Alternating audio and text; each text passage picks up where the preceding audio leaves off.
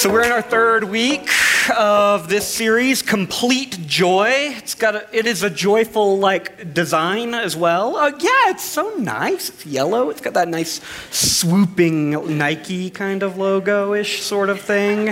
Um, and as I was, this is the third week, uh, and as I was preparing to talk this week, you know what I just kept coming back to again and again and again was Lord of the Rings. Any Tolkien fans in here? Yes, represent. Um, there's this section in the Fellowship of the Ring. Even if you haven't read it, it's okay. If you've seen the movie, that's just totally fine. There's this section, this, this part of Fellowship of the Ring where uh, Frodo and Gandalf and the Fellowship, in their quest to, to destroy the Ring of Power, they need to cross the Misty Mountains somehow. And so they decide that they're going to go under them. You guys are with me on this? Yeah, you guys know where, where we are. They dive into like this like elaborate subterranean network of tunnels and chambers and mines and feasting halls. It's this old kingdom called Moria is the mines of Moria. And they're expecting to find friends there, but they find corpses, only death there. And when they, they, they arrive too late, they realize that the once great underground kingdom of Moria has become a tomb. that's, that's all that's left of it is underground tomb. Something happened here? What, and, and, in one of the chambers, you can go ahead and throw that slide up. Um, in one of the chambers, they find this book. It's the annals, it's the, the record of what happened here in, in Moria. Gandalf, like, blows some dirt and dust off of it. You know, it's tattered, it's falling apart, but you can still read the words. Um, the words are like right there on the words. Wor- they're like an amazing technology. We take them for granted, don't we? That like we, but words, they're like these patterned lines and markings that if you can decipher them, they can communicate across years or decades or even centuries. We take them for granted, but words, they're like carefully written and preserved can like unlock mysteries. And in this case, it's like the mystery of what happened in Moria. And so Gandalf goes and he wants to decipher what he's the one who can read this old script and he, he, this message, this correspondence. And he reads, you guys know this if you've seen the movie, but it's, this is from actually the book. He says, We cannot get out is what's being written here. We cannot get out. They've taken the bridge and the second hall. We are still whole, but hope. Óin's party went five days ago, but today only four returned. The pool is up to the wall at the west gate. The watcher in the water took Owen. We cannot get out. The end comes soon. We hear drums, drums in the deep. And then that last bit written in scribble uh, quickly they are coming. it's so good. It's so good. Right? Even now, like in this moment, like we've all gotten a little bit, just a tiny bit. You don't want to admit it, you'll admit it later. But you got swept up just a little bit in words in words. The words are unsettling, just a little. They're coming. You can see the. Uh, but we're curious about them, aren't we? We're curious about these words. We want to know more. But it's fiction. Moria has never existed. Mythical dwarves experience no tragedy there. Gandalf, alas, is not a real person, though Tolkien did model him after Christ. Um, that's why he descends into the grave and then returns and he's transfigured and he's Gandalf the White. Anyway. Um, Still, like with these words, even though we know they're fiction, we want to know more. Now let's move from fiction to nonfiction, because this right here, um, actually, uh, this is called Papyrus 46, is what this is called. It's an artifact of history, not mythology, not faith, not religion. This is a, um, these are actually photographs of Papyrus 46. It's an artifact of history. You could hop on a plane today if you wanted to drop some coin and go see it. You can throw the next slide up there. It's housed actually in the um, Chester Beatty Library and Museum in Dublin. This is one of the earliest complete copies. It's not like a bit or a fragment or something like that of the ancient words that we read today. That's what is, um, you can throw the next slide up actually. This is actually like, it's a high resolution photo and we've zoomed in on it. These are the markings, patterned markings and lines that make up, that compose the, what we read today. In a world without scanners, or copy machines, Xerox, whatever, these words have been painstakingly preserved, copied by hand. It is a second, this is a second century copy of Paul's letter to the Philippians.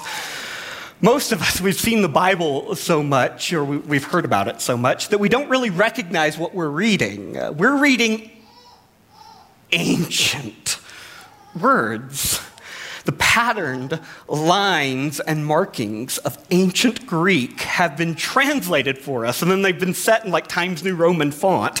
And we forget that they have traveled miles and centuries to get to us. This is ancient correspondence from the first century. Its author was talking about stuff so important that hundreds and hundreds and thousands of people through the years have hand copied it. Let, so this morning, I just say all that to say, let the strange words sink in just a little bit this morning. As we've said, this is a letter. It's a letter it's ancient correspondence. Paul, one of the earliest Christian leaders, in prison somewhere in the Roman Empire. Our best guesses are Rome itself or Ephesus, maybe even Corinth. We don't really know. But those markings, those and lines, they were first scratched out by candlelight in darkness, in a, in a cell somewhere. And they're I don't know how many of us were carefully listening or paying attention to what was being said this morning, but there's something a little unsettling about Paul's words, too. Something a little unsettling. And it's, um, it's not unsettling in the same way they are coming is, is unsettling. It's not unsettling that way. It's more in the lines of what planet is this guy living on? Like, is this is this guy smoking something? Let's get real here. Like, he is full of joy, the deepest kind of joy, deep soul happiness is out is coming out of this guy. This guy has a this letter. This ancient letter has the reputation of being one of the most excited, enthusiastic, joyful letters in human history, not just in the Bible, but like in human history, in the ancient world, modern world. This is a, just an incredible correspondence here. That's, again, none of this is a statement of uh, faith. All of this is, we're just in the realm of history right now.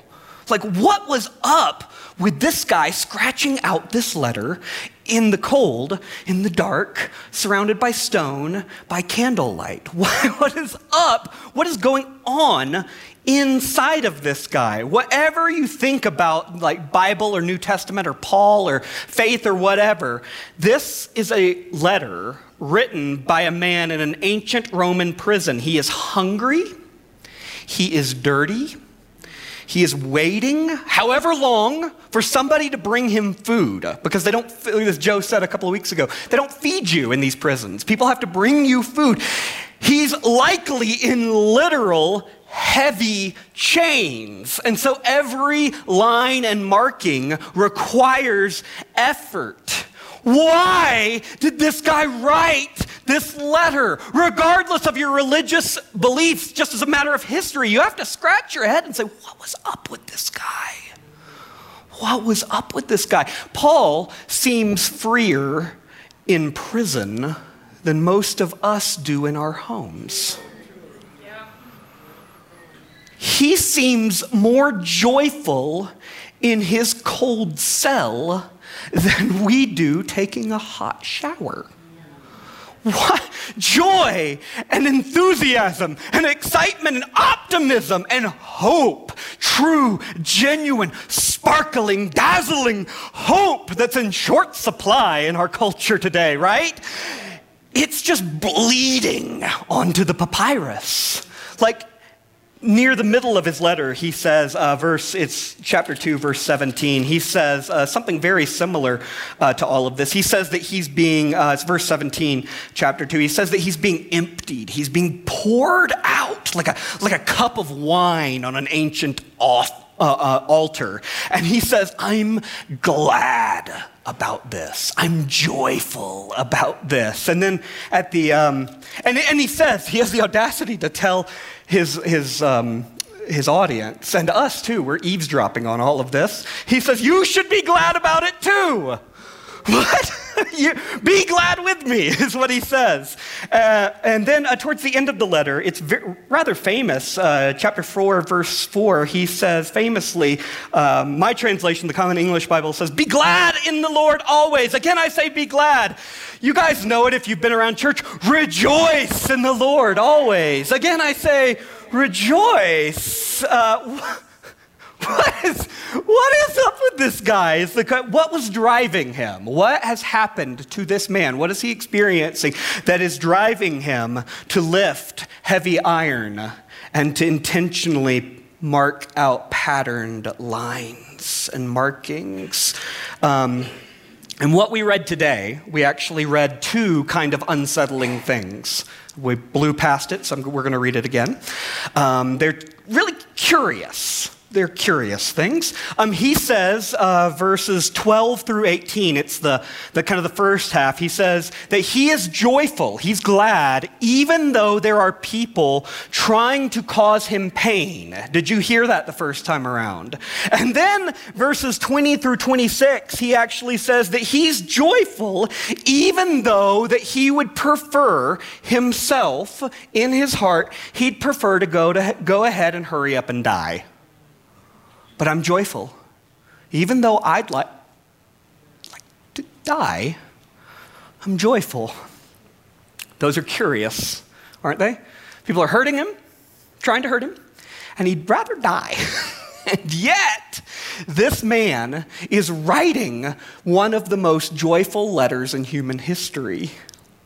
So I want to look at those really quickly. Those are two unsettling things because we're not feeling that kind of joy most of the time, even though those things aren't always happening to us.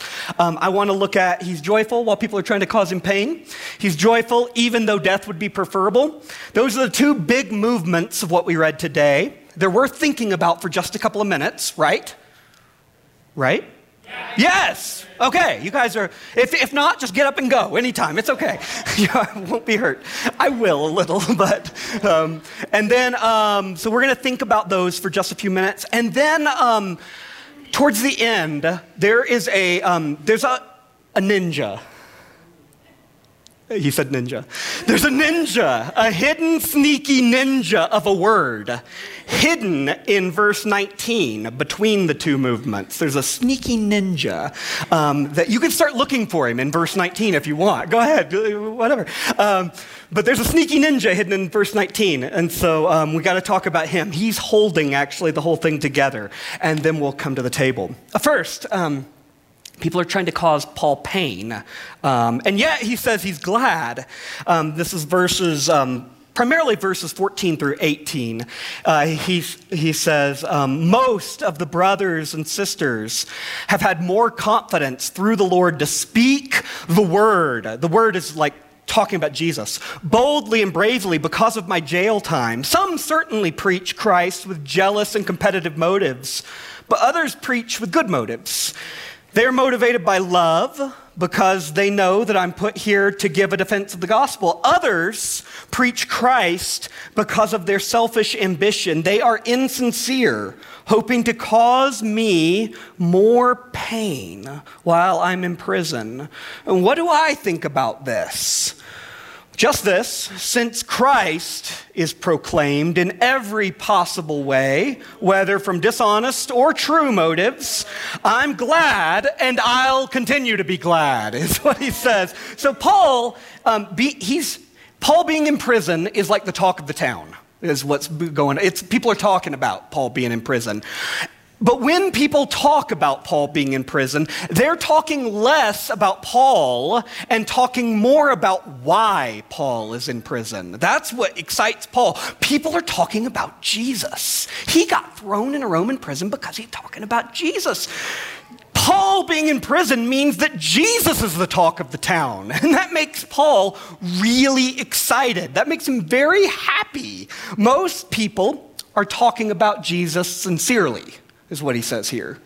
Sure, there are a handful of, pe- uh, people, like Jack Agamemnon over there, who, uh, was my combination of a couple of Agamemnon and something else, um, who uh, they're talking loudly about Jesus to somehow stir up trouble for Paul.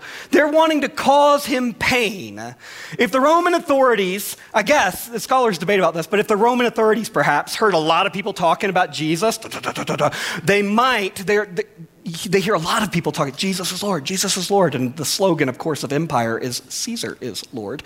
And so it may be that they're trying to stir up trouble for Paul, keep him locked up in prison longer uh, by trying to spread the message. People debate about um, what exactly is driving old Jack Agamemnon over there. He, he's, but he's standing by the water cooler and saying, Well, you know, I hear, keep hearing about this Jesus. Did you hear about this Jesus lately? Any, all people are talking about is the new Lord, Jesus. And Paul says, Yes, I don't care why you're doing it. Just keep talking about him. The good news of Jesus just needs to keep going out. I, Paul's not worried. He's not worried about the pain that it may cause him. He's not worried about that. Paul isn't dwelling on, why don't these people like me? What did I ever do to old Jack? You know? Paul isn't threatened by more people taking his job. He's not threatened by his ego, like, hey, that was my gig. I was the one going around preaching that, and now other people are doing that. Hey, stop that. No. Paul recognizes that there is something in the world more important than Paul. Paul is small. Side note, that's actually what Paulos means in the Greek.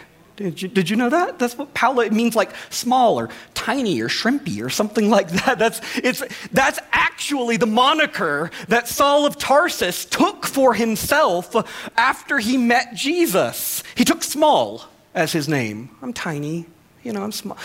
Paul, Paulos, is small, and something else is big. Something else is bigger and more beautiful and more important than me. We could say it this way um, Jesus invites us, all of us, into the freedom of being small, a life not about us. Jesus invites you, me, all of us into the freedom.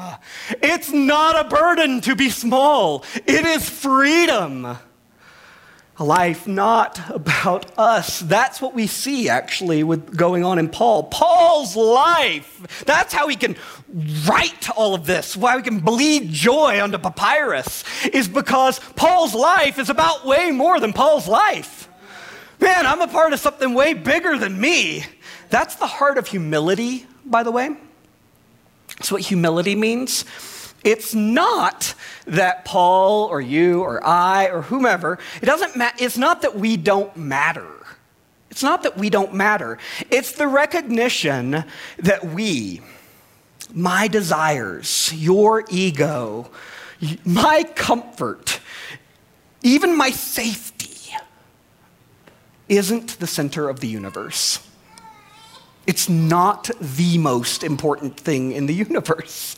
Paul, the small, he recognizes you can take all of those things away. You can strip me of all, and the universe keeps going. And I have not been let go by the one behind the universe. And so he celebrates, he, he rejoices, he's, he's glad because people are talking about the center of the universe. People are talking about what matters most. Most Jesus being he, it's like Paul would say Jesus being talked about is so much more important than my ego or my comfort or my safety or my fulfillment. Paul Paul's the one Paul's the one writing from prison, but he's the one who seems free, doesn't he? He's the one who seems free. How many of us how many of us have ever tasted this kind of freedom? Wouldn't you like this kind of freedom?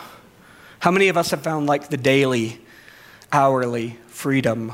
That uh, it's like an hourly levity, a, a lightness of being small. I'm small.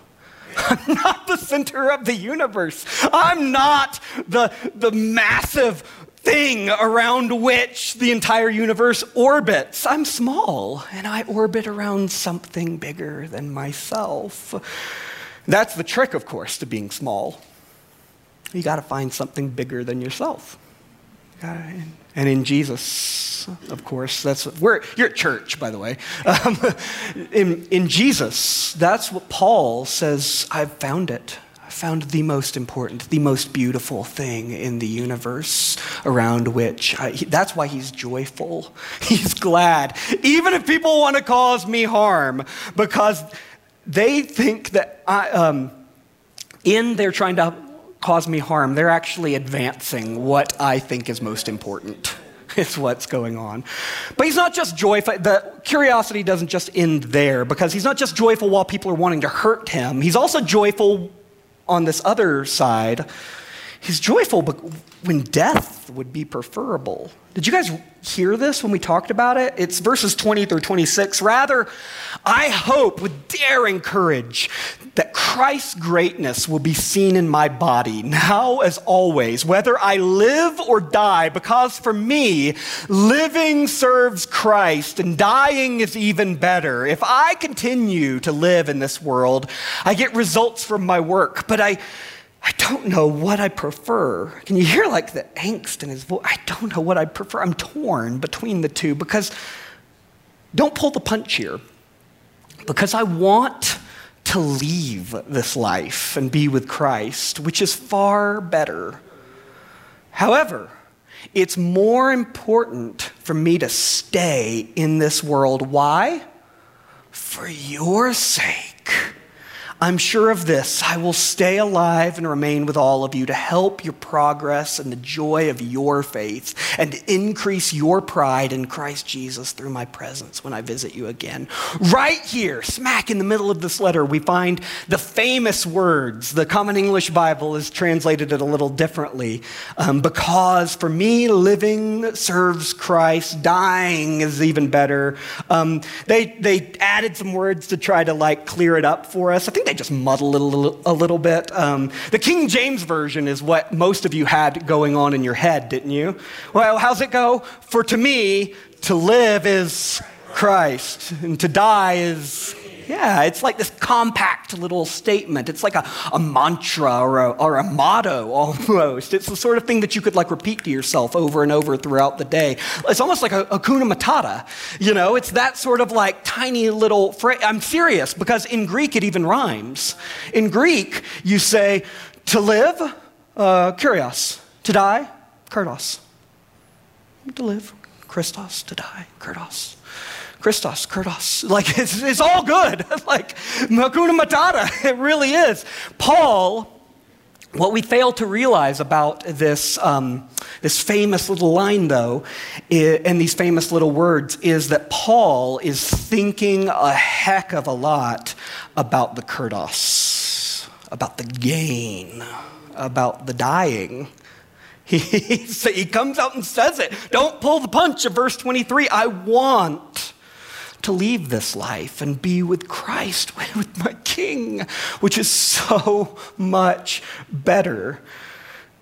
If Paul, think about you, if you're sleeping on stone in the dark, in the cold, and if, he, if Paul hadn't contemplated suicide and escape into the arms of Jesus, um, he would have, it would have been a, actually a little bit surprising culturally because suicide in the ancient world was, uh, wasn't a bad way to go. It wasn't dishonorable. From Socrates drinking hemlock to like um, to prisoners who were forced to fight in the Colosseum as gladiators, like taking their own lives to have some sort of measure of control over their, you know, suicide in the ancient world, as it is now. I mean, it's this tragedy, but it's this final decisive way of exercising some sort of control over your own life, isn't it? Like not living at the mercy of anything else, not living at the mercy of others. But Paul says, no, no. I will, I, I'm not going to do what would be preferable for me to do, what I actually kind of desire to do, what would be gain for me to do. Paul says no to his desire to die because he knows that other people need him. That's what you see going on here. Philippians need him. They, in verse 24, he says, It's more important for me to stay in this world for your sake. Not because life's great right now for me or I feel good about it, but for you. This world's about more than me, it's about you. The heart of following Jesus means denying ourselves for the sake of loving other people. That's, that's the heart of the gospel, the heart of the invitation. We could say it this way Joy is found in denying our gain for their good. Let's say that again. Joy, you will find joy in denying your gain for their good. And so Paul can say in the same breath, he can say, To die would be gain, but I am interested in something more. I'm interested in your good, not my gain. It begs the question how many of us have tasted this? have tasted this kind of like joy uh, in our lives where, where we will gladly give up what is good and gain for us because it means good and gain for someone else. That's called servanthood, is what that joy is called. It's so good. It's the best possible way to live, even though we fight it all the time. It's what gets Paul through his day. Serving other people. I don't live for me, I live for them. How can I help others? How can I bring good to others? For all the parents in the room, this is actually what parenthood forces you into. it's like, it's, and then you look back at the end of your life and you're like, oh man, apparently people tell me, I hope I'm not at the end of mine. But uh, the people look at the end of their life and they're like, man, that was like the best thing I could have done with my life was to be like giving up nights of sleep to change diapers. Like that, I have to read this book again, even though we've read it a hundred times. I'm going to read it again because even though I'd rather do something else. I will give up my rest. I will give up my sleep. I will give up my resources. I will give up my comfort. I will give up my gain for your good. For your good. And it's like this moment, like people, it's common knowledge. People are like, that's the best thing in the world is to and it's not just parenthood for those of us who might want to be parents or not parents or what, whatever this is really it's not just parenting it's every relationship it's every single relationship. It's the challenge and invitation of any marriage, any friendship, any relationship, like at work, with any kind of integrity. When the moment comes where I get to choose between my gain and your good, which am I going to choose? True, Paul is trapped in chains of iron and walls of stone, but Paul isn't concerned about living at the mercy of other people. Paul is obsessed with living for the sake of other people. Not living, I, I don't care if I'm living at the mercy of other people. That doesn't change the fact that I'm living for the sake of other people. And that's what gets me through. He keeps on going, even when it's hard, because of the like, combustible joy called servanthood. That's his, it's his joy, even though things are bleak right now. It's more important for your sake.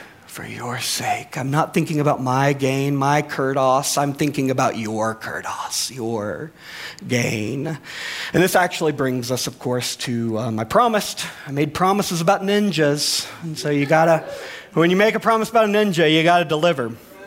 Uh, it actually brings us to the ninja, that sneaky, quiet little ninja that's been hiding right in the middle of this passage. He's been hiding in verse 19 the entire time. I'm glad because I know that this, what we've just talked about on both sides of this, people trying to hurt him Death would be preferable. I'm glad, I rejoice, because I know that this will result in my release through your prayers and the help of the Spirit of Christ Jesus. This will result in the ninja is found in that word release. Release. You can throw that slide up. Um, it's actually, it's right here on this manuscript. They uh, just ble- paper was a premium product. You don't waste any. And so it actually bleeds. It's right here, starting with that sigma, and it bleeds over to right here. It's that yellow highlight. It's the word soterion, is what he says right here. It uh, frequently gets translated most other places in the New Testament. Um, it's tricky to translate here. It, it can mean rescue, it can mean safety, preservation, deliverance. It's the word that most frequently in the New Testament just gets translated salvation. Salvation. Salvation, turns out, has been hiding like a ninja right in the middle of this passage, and we didn't know it. It's like one of those movies where it's like there's this dark shadow on the wall, you know, and, su- and there's nothing in the shadow, and then suddenly you see these like whites of eyes open in the, you guys know what I'm talking about, right? you see the whites of the eyes open in the darkness, and a ninja's been there, silent the whole time. That's what we've got here. Ninja, silent, salvation has been quietly hiding in this passage. Salvation, get this, this is like, this is, I'm preaching to me. Salvation has been hiding right between people trying to harm me, and I kind of wish I could die. Like a ninja, salvation is sitting right there. I know that this, this, this, this will result in my soterion, in my salvation. What's all of this? All of it. All of it.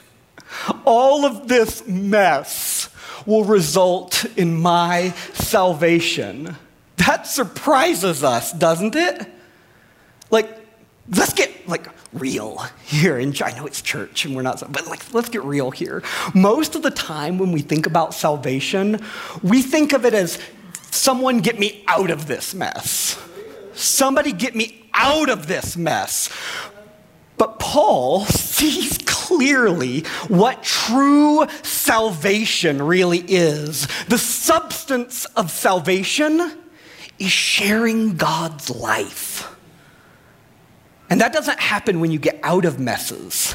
That actually happens. It gets worked into us as we're in messes.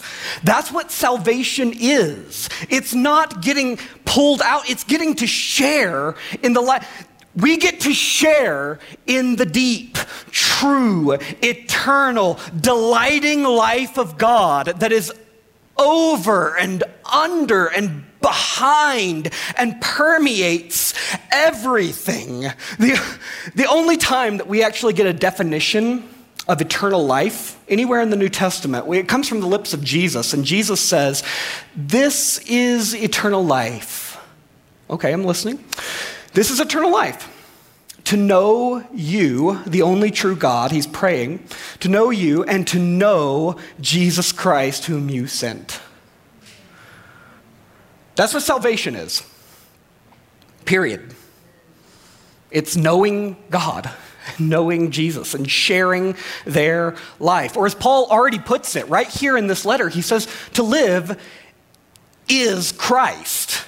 That's it. I'm just sharing his life. It's like Paul is saying, all of this mess all around me right now, I don't know how. It's actually resulting in my salvation because it's making me like Jesus. I want, it's letting me know the life of God. People are trying to cause him pain, but it's a, it's a place where he gets to practice humility and say, The world doesn't revolve around me. He gets to get small because of all the crap happening over here. And then he, he gets to submit to something so much bigger and say, The gospel in this world and this universe is so much about, it's about more than me. And his pain of being in prison, in walls of stone and chains of iron. It's his chance to live for something more than his comfort, to live about more than just me. It's a chance for him not just to embrace humility, but to practice servanthood, to die, even to his desire to die, so that he can live for others. He gets to live for something outside of himself and say, Your good is so much more important than my gain right now. Humility and servanthood is what we're seeing in Paul. And the reason we're seeing it in Paul is that happens to be the life of God Himself. That's what God is like. If you hear nothing else I say, this is brilliantly good news that you don't hear very often, and none of us believe. It's a lifetime book to believe it, but it's exactly what Paul says in Philippians 2 about Jesus, who shows us what God is like. He says in Philippians 2, I'm, I'm walking by faith and not by sight. Philippians 2. This is just a couple of verses later. He says, Don't do anything for selfish purposes, but with humility, think of others as better than yourselves. Instead, of, uh, it should just say, instead, oh, instead of each person watching out for their own good, watch out for what is, the, is better for others. Doesn't this sound remarkably like everything we see in Paul? Adopt the attitude that was in Christ Jesus. Though he was in the form of God, he did not consider being equal with God something to exploit. He emptied himself. The re- we look at Jesus and we see God denying gain for our good. We look at Jesus and we see God making himself small. That is, we resist it all the time, living for others and making ourselves small. But that is what the good life looks like. It's what, it's what eternal life looks like. It's what salvation looks like. There is nothing else. It looks like servanthood and humility. They're not just some mechanism that gets us saved. Servanthood and humility of the cross, they aren't just like the doorway of salvation and then we walk into something else. No, servanthood and humility, they're the house. They're the house. Is what we're called to live in. It's salvation. God opens salvation for us at the cross, and then He invites us to live there because it's the good life. It's eternal life. He invites us to live in His life. He, he invites us to say, to live is Christ. That's the substance of salvation. The trouble is, and we're, we're coming to the table, but this is, it's really important. Here's the thing this is why this is so hard. We want a salvation that God isn't offering. Most of us most of the time. God is offering us his, the, his, the substance, his very own life, servanthood and humility. And we're like, yeah, but could you just fix this situation that I'm in right now? Yeah, could you get me out of this mess? Yeah, can you fix? Can you fix all of this? And God is saying, I am using all of this to fix you. We, um, we want, um, here's the thing we want a salvation that God isn't offering because we want a salvation that wouldn't save us.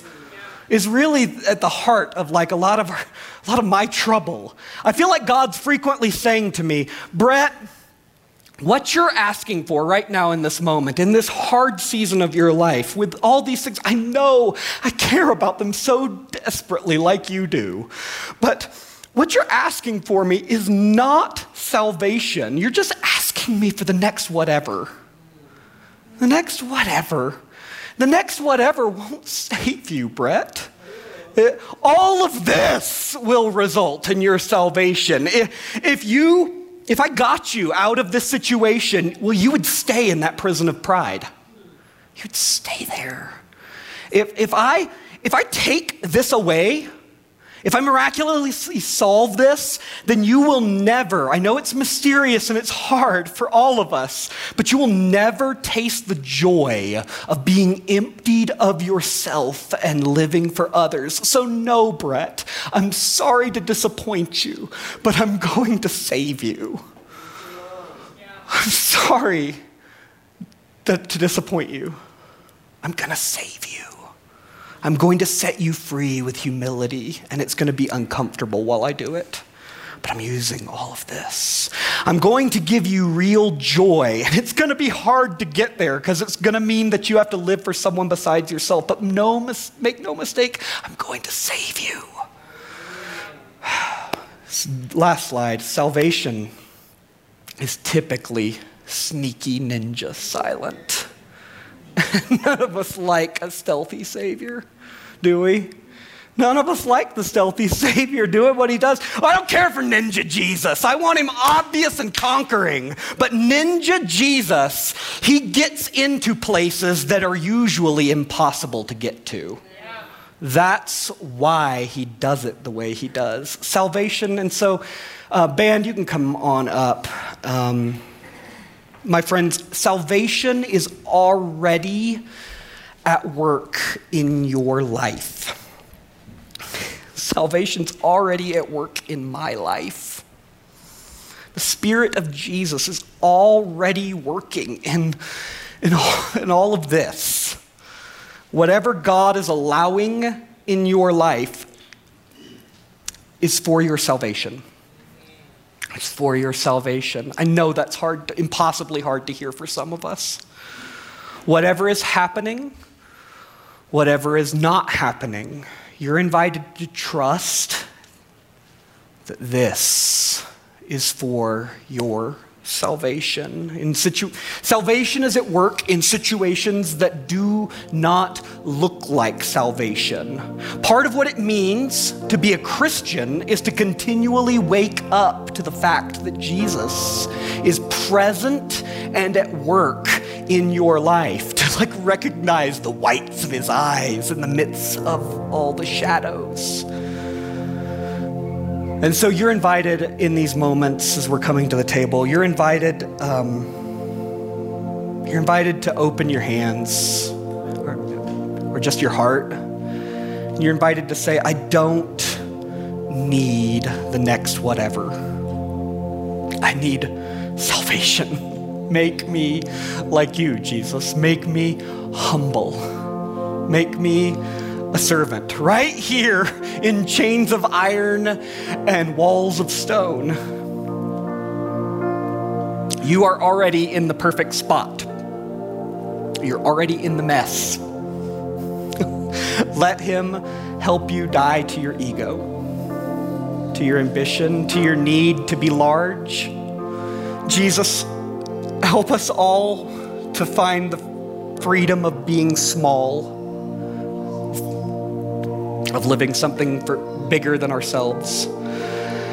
Jesus set us free from the prison of living for our own comfort. Help us know the joy of serving others.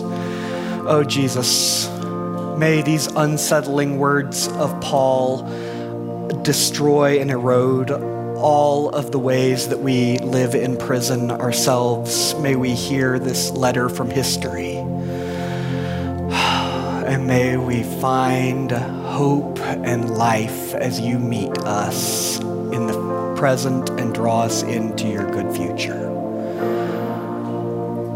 And so, um, we're coming to the table. If you're serving at the table, you're invited to come and prepare um, the bread and the cup. We remember that our Lord, our King, the heart behind the universe, got small, humbled himself, that he serves. That on the night he was handed over to betrayal and death, he took bread and having given thanks, he broke it and he said, Take, eat. This is my body and it's for you. Do this in remembrance of me. Likewise, when supper was over, he took the cup and having given thanks, he gave that cup to his disciples. He gives it to you this morning and he says, Drink from this, all of you. This is my blood of the new covenant. My blood is poured out. That's what I'm like. I pour myself out for the forgiveness of sins. Do this in remembrance of me. And so this morning, maybe as you come to the table this morning, it's a chance. We all come to the table with open hands. We all come the same way hungry, in need, nothing to offer, and Jesus gives us Himself. Maybe as you open your hands this morning, maybe the next whatever can just get released. Whatever it is that you think that will be salvation when I get that. Maybe uh, this morning Jesus is inviting you to open your hands and say, No, no, I'm making you like me through this. And so you're invited to stand, um, and the ushers will signal you um, row by row. It's not New Life's table, it's Jesus' table. And so if you're hungry for Jesus in any kind of way, um, come. Jesus wants you, He's always wanted you. So, my friends, these are the gifts of God for the people of God. Come forward when you're ready and receive communion.